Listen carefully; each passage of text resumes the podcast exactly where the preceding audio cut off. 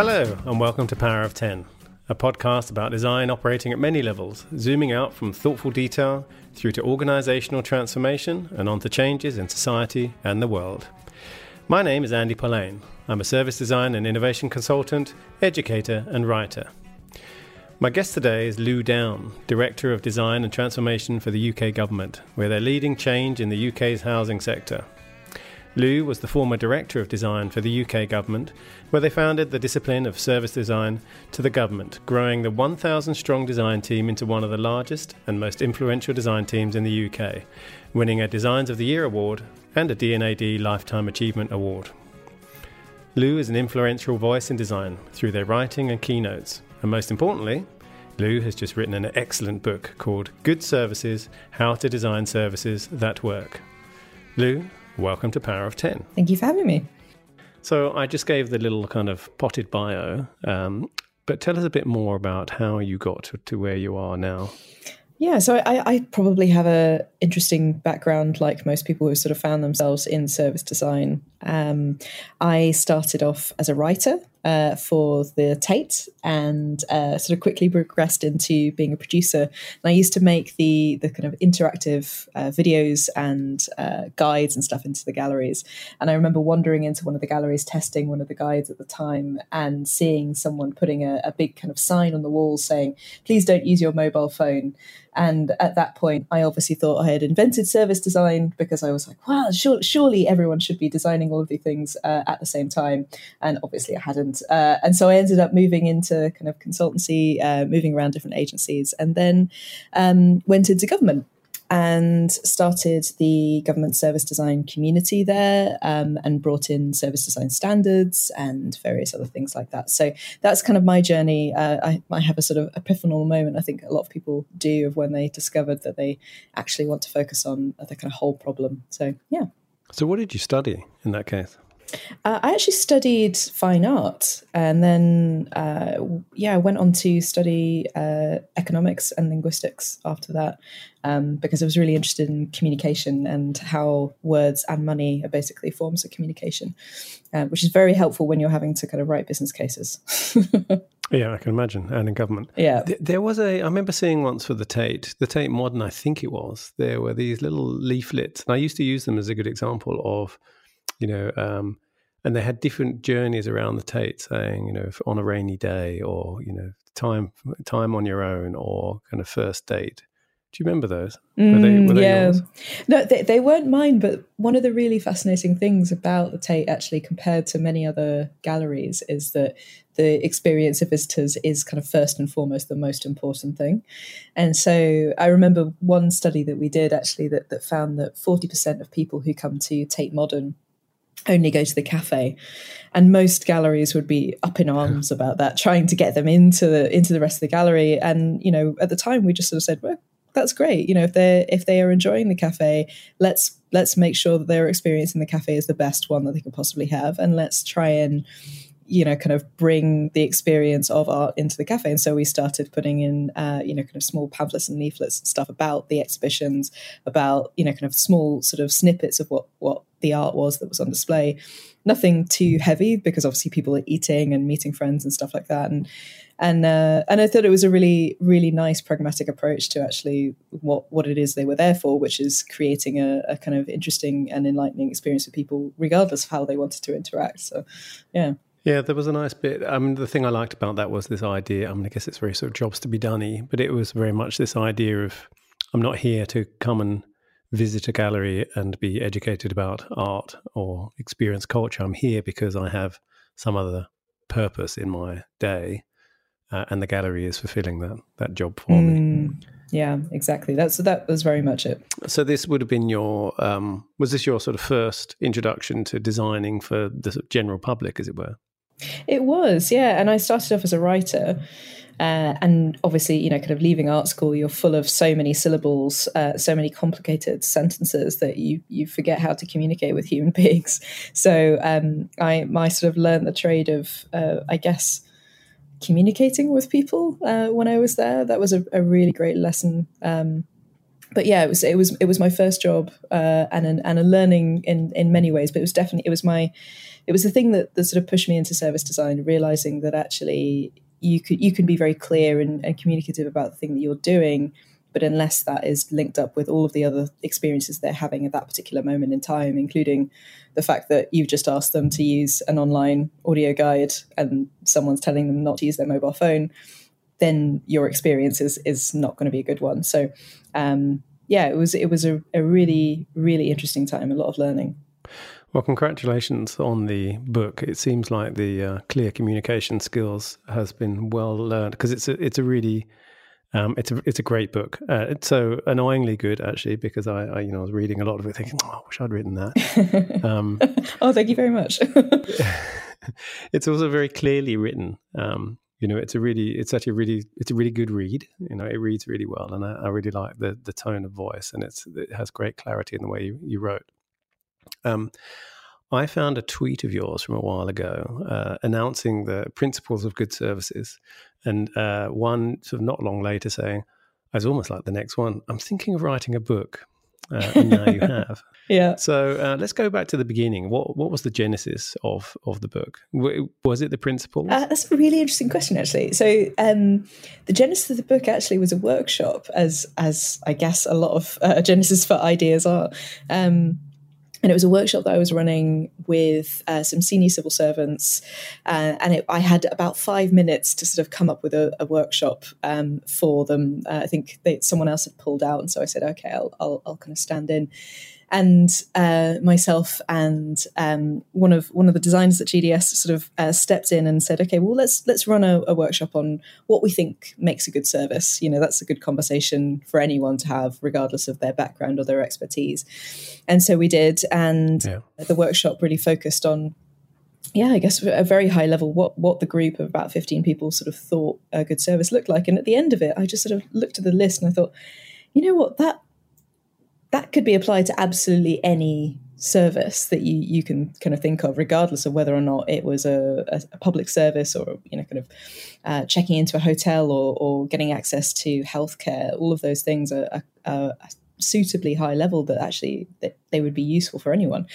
And so I started to kind of write them up and thinking, this is a sort of strangely productive outcome from what I thought was going to be just helping to fill a time slot at a conference. And that really kind of evolved over a series of months, and sort of, as I shared it with people and gathered different thoughts and, deleted some and added more and split some into three and, all the things that you do when you start thinking of lists of things. And that's where the book came from. And I published a blog post, and I was like, okay, I think this is a thing, let's see if anyone else thinks it's interesting. It got picked up by Fast Company, and they republished the blog post. So I think compared to any other blog post on my website, it has probably about 3 times the number of people who've seen it, because it's quite just generally my blog is not super high traffic. It just sort of went from there. I shared a kind of collaborative Google Doc, and we ended up with about 2,000 people sort of commenting on it, adding things, changing things, removing them. And really the book is the product of that. So it's the product of not just, my thoughts, the people in that workshop, the 2,000 commenters and editors of that document, but really a whole community and a history of service design practice and what we mean by the materiality of a good service. I really enjoyed the fact that you focused on good services.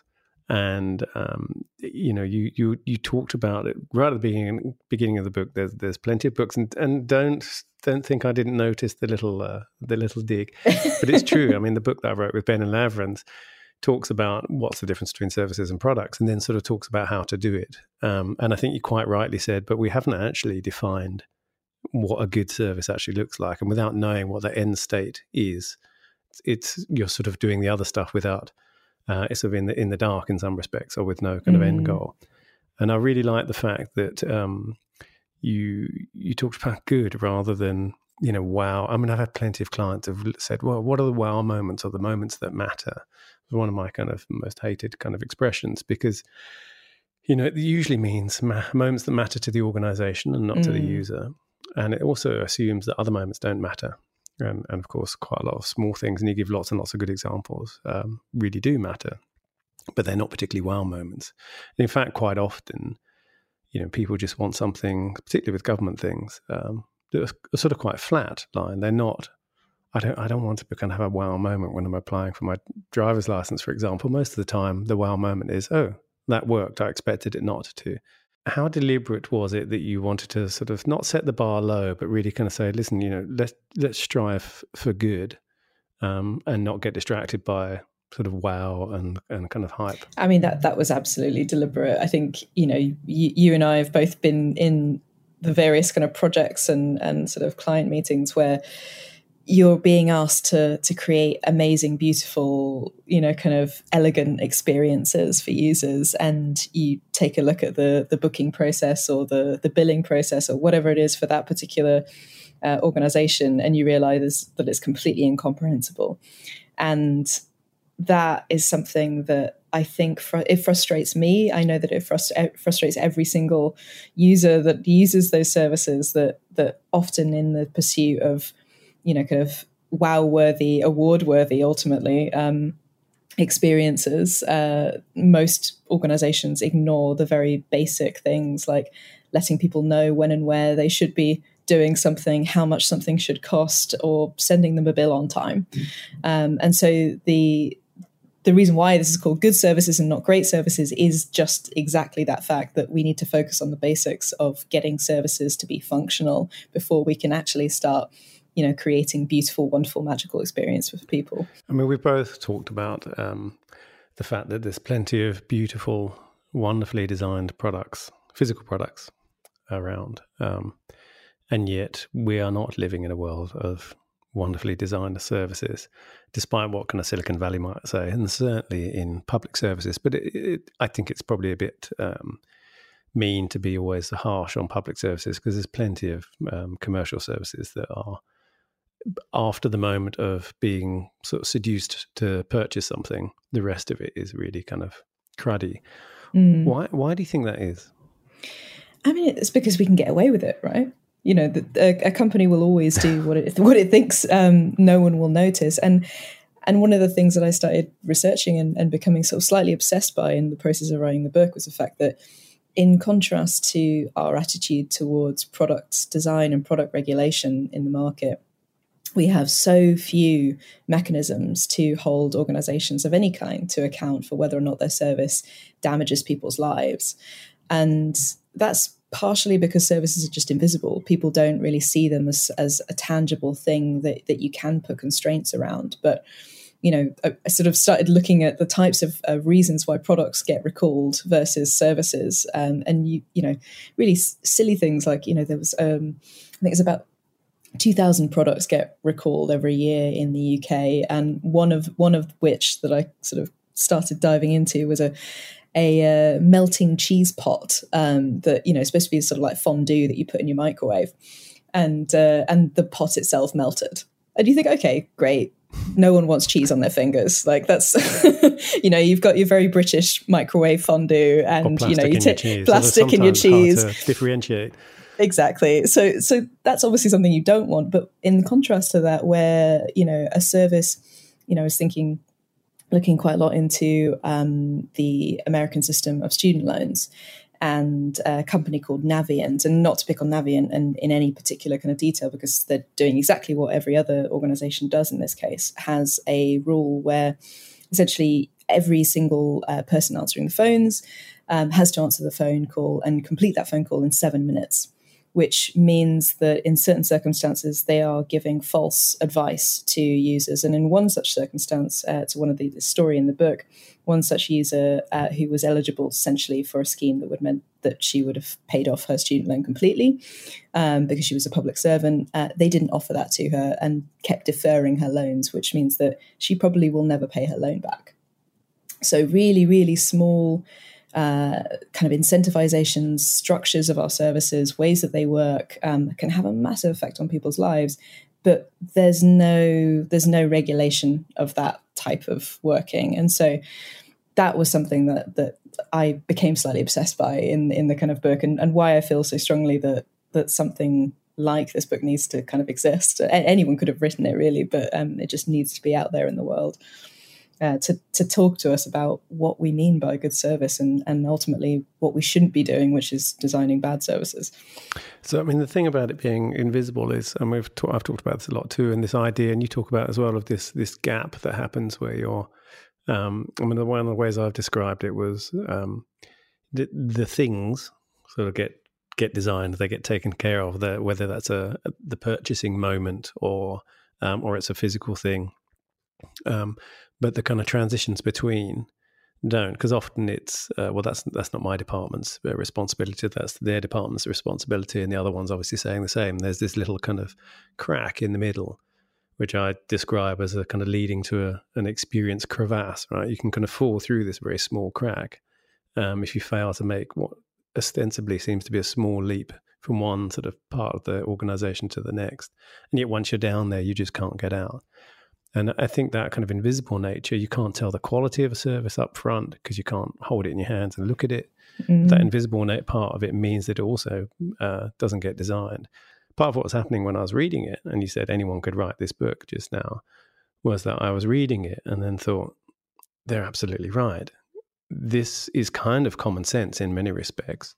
And yet, it just doesn't get kind of executed. And I think one of the things you do very well is actually to kind of pull all of that together. Because if you read through the principles, there's nothing very contentious in there, I don't think. And it's quite surprising that that hasn't kind of been pulled together before. And yet we've had kind of decades of designers like Dieter Rams and so forth talking about, you know, principles for product design. Exactly. And I, you know, this is a very, it was a very grand ambition that I had when I first kind of started thinking about writing the book. But I looked around at other areas of design, like say Dieter Rams's design principles for product design, or, you know, kind of Müller-Brockmann's grid system for graphic design. And there are established principles, albeit ones that we can break and we can change and adapt and add more detail and nuance to for other areas of design, but there aren't those principles for service design. And I think it's a product of the maturity of the industry. Up until now, we haven't been ready, I don't think, to actually kind of sit down collectively as you know, a lot of people did within that first Google Doc and actually say, you know, what do we mean by good for what it is we're doing? And I talk a little bit about this in the book, but the fact that we don't have that means that as designers in organizations, we spend a lot of time just justifying our existence because we're not able to answer the question of what does good look like for your job, where many other people would be able to answer that question. So I think this is, for me, having an answer to that question is really fundamental to what service design should become, which is a practice of actually understanding and knowing what we mean by good service, of being able to design those good services. And you know, I appreciate you sort of said at the beginning that it was a little bit of a dig at the kind of process obsession, and that's not intentional, but I think we do need to move beyond talking about how we do things to talk about what it is we're actually supposed to be doing. I think it's valid. I think there is a process obsession, but I also think there's a thing going on, or that has been going on, where people sort of define their disciplines by this is what it is and this is what it isn't. And I think one of the things I always talk about is that I don't know that there is such a thing as a service designer as a singular role, rather than it's an activity that a multidisciplinary and cross-disciplinary team engage in. Because I think the important thing about that is that kind of both diversity in every sense, but also all the different kind of people who are involved in making those services and designing those services. And one of the things that I think, you know, you highlight in this and it sort of comes out is that people actually have to recognize that they're designing a service in the first place, and quite often they don't. And that's probably why there haven't been these kinds of principles before. There's an interesting kind of debate around whether or not you need a service designer or whether or not service design is the activity of a team. And I don't think there's really one answer to that question. It depends entirely on the circumstance. But one thing that I do know is that it's unfair to ask people who are not literate in what a good service is and why they work in the way that they do to be able to spot, identify, and then solve problems with services. And I think of the kind of analogy with a road sign. So if you take a badly constructed road sign, most people who are driving past it would know that that is a badly designed road sign. You know, that they can't read it, it's confusing, it doesn't tell them what they need to do. They won't be able to tell you how to fix it. And they won't be able to tell you that the kerning is wrong, or that the font is wrong, or that the spacing is wrong. A graphic designer will be able to tell you that, and they'll be able to fix it. And I think the same is true for services, where many people will be able to quite understandably spot the problem with a service, but they will not be able to tell you exactly what's wrong with that service or how to fix it. And I think we do need to start talking about the expertise that service designers bring to that space in helping us to understand what good services are and how to construct them. And that's why I'm really keen to move the debate of service design beyond methodology, which absolutely anyone can be involved in, anyone can facilitate the design of a better service. And you're absolutely right, you know, services involve multiple different people over long periods of time. But being able to actually kind of construct a service that is well designed is a skill. And I think we shouldn't underestimate that skill. No, I think that's a very good point. And, I think that the fact that it's previously fallen outside of the world of design and just been seen as, doing business or providing government services without designing them has meant that it hasn't had that intentionality and critical analysis, I'd say, that a designer might brings to the whole process. Yeah, exactly. And I heard service design many times being described as the business-friendly face of design, as if the only kind of benefit that you can bring to an organisation is just that you won't upset people, and that you'll help them to facilitate some thinking and move on slightly, and that is fundamentally not what it's about. And it's kind of why I wanted Mike Montero to write the introduction to this, because I think there's a really big question when we talk about good services that it's not just about what is good for an organization or what's good for the user, it's also about what's good for the world. Yes. Because no service exists in isolation. And so whilst, yes, we're often the kind of at the coalface of interacting with various different levels of people in an organization, and that comes with some skill of negotiation and communication, we also have to be honest and true to the principles of actually understanding the ethics of what we're doing in the first place. So that's it, and I absolutely agree. There's a bit you very early on where you say your user defines what your service is, and I really, really like that. I really like this idea that it's not what you think they want. It's not what your business wants. Your user is the one who decides what your service is. Can you talk about that a little bit? Yeah, so I would 100% kind of stick behind that principle in pretty much any scenario, public, private, any kind of service, that it is fundamentally your user that decides what your service is in many, many different levels. But that particular thought came from working with lots of different government services that essentially try to dictate what users are trying to do. So, there's a form that will help you to stop paying tax on your car, and we call it, SAWN, NodCod, kind of form V111. And that is not what users are trying to do. And users are trying to stop paying tax on their car. So they are dictating, and they should dictate to you what that service is. So you should rename your service, you should restructure your service to help that user to do that thing. And that is always a really, really careful balance, because, we can't be in a world where, particularly with public services, users dictate exactly what the purpose of the service is. So, honestly, I think probably most people would love not to pay tax on their car. But the reason why we do pay tax on cars is so that we can pay for roads and we can pay for other public services. So there's always a balance. But when it comes to the how your service works, your user defines how that works. I mean, you talk about this in government services quite a lot, where people are doing things that they don't particularly want to be doing. Whether it's paying taxes or, getting registering for something or, paying taxes on their car. Yeah, absolutely. And that's certainly something that you learn very quickly when you're designing public services, is that your job is to basically help someone to do something as efficiently as possible and to get out of the way so that they can get on with their lives. And I think that's actually very true for many services. And even if you think about kind of luxury experiences of, you know, kind of hotel check-ins, you don't arrive at a luxury hotel in order to check in. You arrive there to stay there. And so when you're designing your check-in experience, although obviously you want to make sure that someone feels as if they are arriving at a beautiful, lovely hotel, you do want to help them to get to their room as quickly as possible because that's what they want. And so that there's a chapter really that talks about the appropriate number of steps and kind of parts of your service and balancing those off against how quickly or slowly someone should be doing something. And there is a real art actually to how many steps you put into your service, how quickly that service goes through. That means that someone has enough time to be able to make decisions, but also that they are not unduly held up, in various different business processes that actually they don't need to be involved in.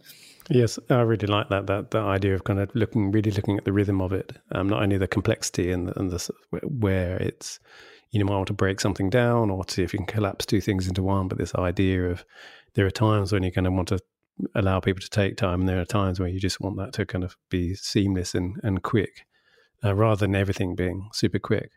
I think also there's nothing worse than being feeling like you're a kind of passive extra in someone else's script. I remember buying a car in Australia, and I just wanted the car, and when I went to pick it up, I just wanted to pick it up. You know, give me the keys, give me the paperwork, and I'd like to go. But they'd obviously gone through a whole sort of customer experience thing, where this lady then sat me down and talked me all through the kind of possible added after service extras and things that they could do for you. And I literally sort of about 10 minutes in just went, do you know what? I'm not going to buy any of this stuff. I'd just really like to take the car. And she sort of nodded at me with this kind of face of some sort of horror, and then just carried on for another 20 minutes going through her kind of patter. And it was deeply, deeply frustrating. And of course, it had the opposite effect, you know.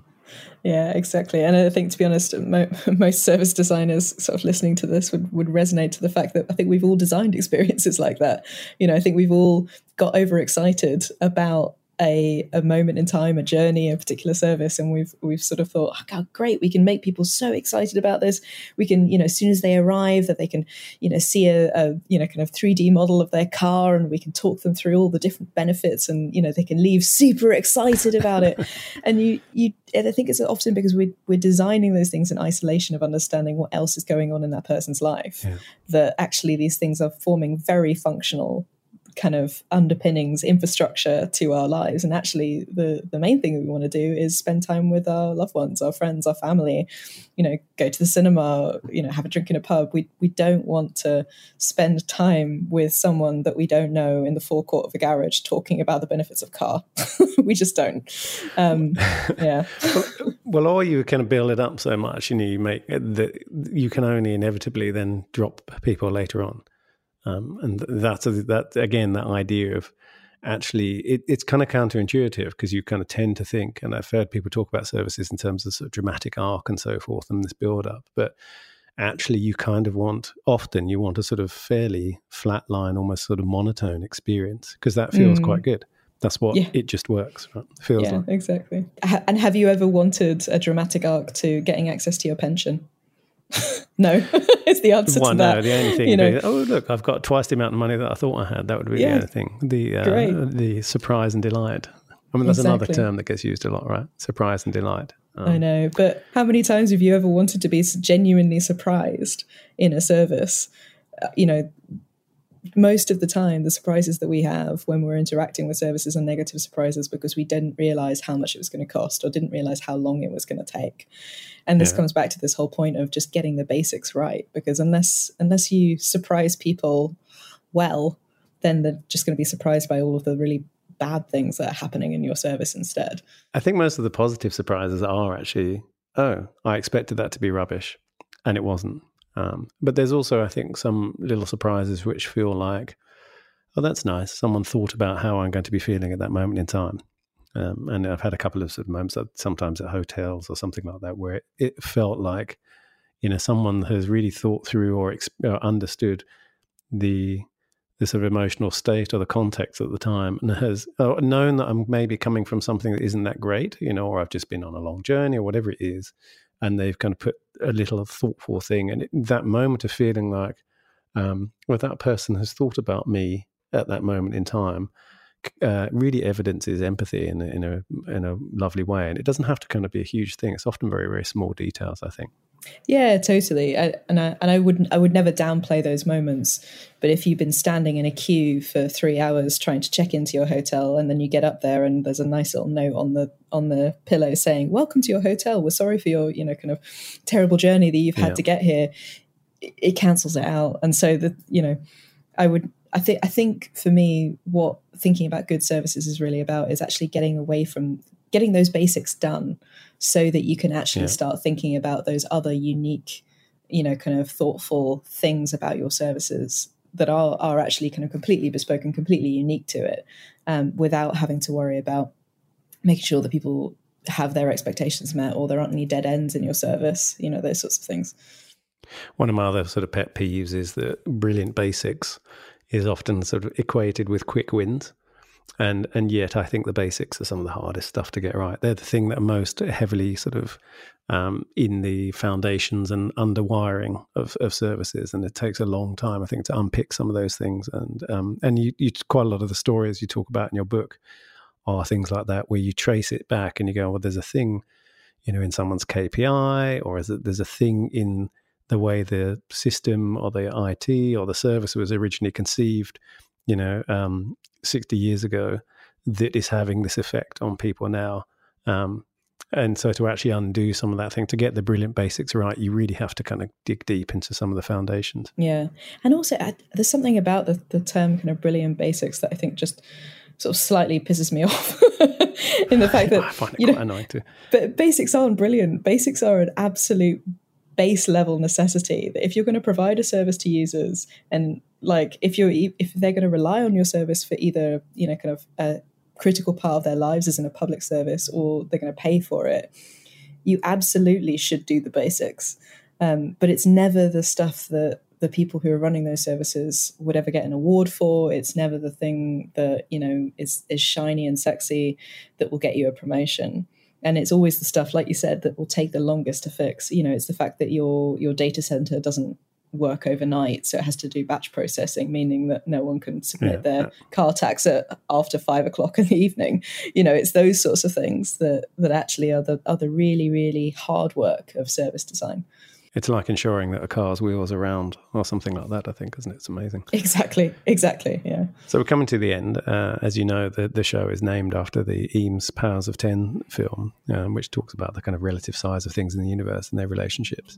So I ask every guest, what one small thing, and it could be something that is overlooked, it could be something that's well designed and underappreciated, it could be something that needs to be redesigned. What one small thing would have or has an oversized effect on the world? So mine is a very, very small thing. And it's also something that has not been overlooked, but we still haven't necessarily mastered. And that's waking up in the morning. So there are millions. Tell my wife that. There are millions of alarm clocks that you can buy. There are Alexas, there are Google Homes, there are alarm clocks on your phones. None of them adequately really kind of get to the problem of how difficult it is to wake up in the morning and how easy it is to press a snooze button or to turn your alarm clock off. And so my kind of thing of the moment, and I would probably say a different thing tomorrow, but might give you a context into my morning and how difficult it was to wake up this morning, is an alarm clock that actually helps you to wake up properly, rather than being rudely kind of ripped from sleeping and then tricked into thinking that you're going to wake up again in 10 minutes, but in fact actually sleep on for another hour. Okay. So that would be my small change to life, is waking up in the morning. I'm pretty sure I've seen an alarm clock where you have to solve a puzzle before it goes off. Maybe I just need to find that one then. I once, when I was a student, I had a well, you know, one of those timer plugs that you use, you know, if you go on holiday and turns the lights on and off. Oh, I used to use it as an alarm clock and connect it to my hi-fi, and I used to have a nice. I put That's on very, like a Zeppelin or something, and stupidly I set the volume before I went to bed, and of course in the still of the morning I woke up to the middle of kind of a Led Zeppelin tune, and I really did. Like I sat bolt upright in bed and just was having a heart attack, and that was terrible. Yeah, not that. I can't recommend it. Don't do that. So, Lou, thank you so much for being my guest. Where can people find you online? So you can find me at louisedowne.com, or you can find stuff to do with the book at good.services. Brilliant. And we'll put all the links in the show notes. The book is brilliant. It seems to be... I've seen a lot of activity online of people trying to get hold of it, so it seems to be doing well. I wish you all the best of luck with it. Thank you so much for being my guest. Thank you. It's been great to be on here. Thanks for listening to Power of 10. If you want to learn more about other shows on the This is HCD Network, where you'll find Prod Pod with Adrienne Tan, Decoding Culture with Dr. John Curran, Ethnopod with Jay Hasbrook, Bringing Design Closer and Getting Started in Design with Gerry Scullion, and Talking Shop with Gerry, myself, and some of the other hosts, feel free to visit thisishcd.com, where you'll also find the transcripts and links to this show. You can also sign up to our newsletter or join our Slack channel and connect with other designers around the world. My name is Andy Polaine. You can find me at polaine.com or apolaine on Twitter. Thanks for listening, and see you next time.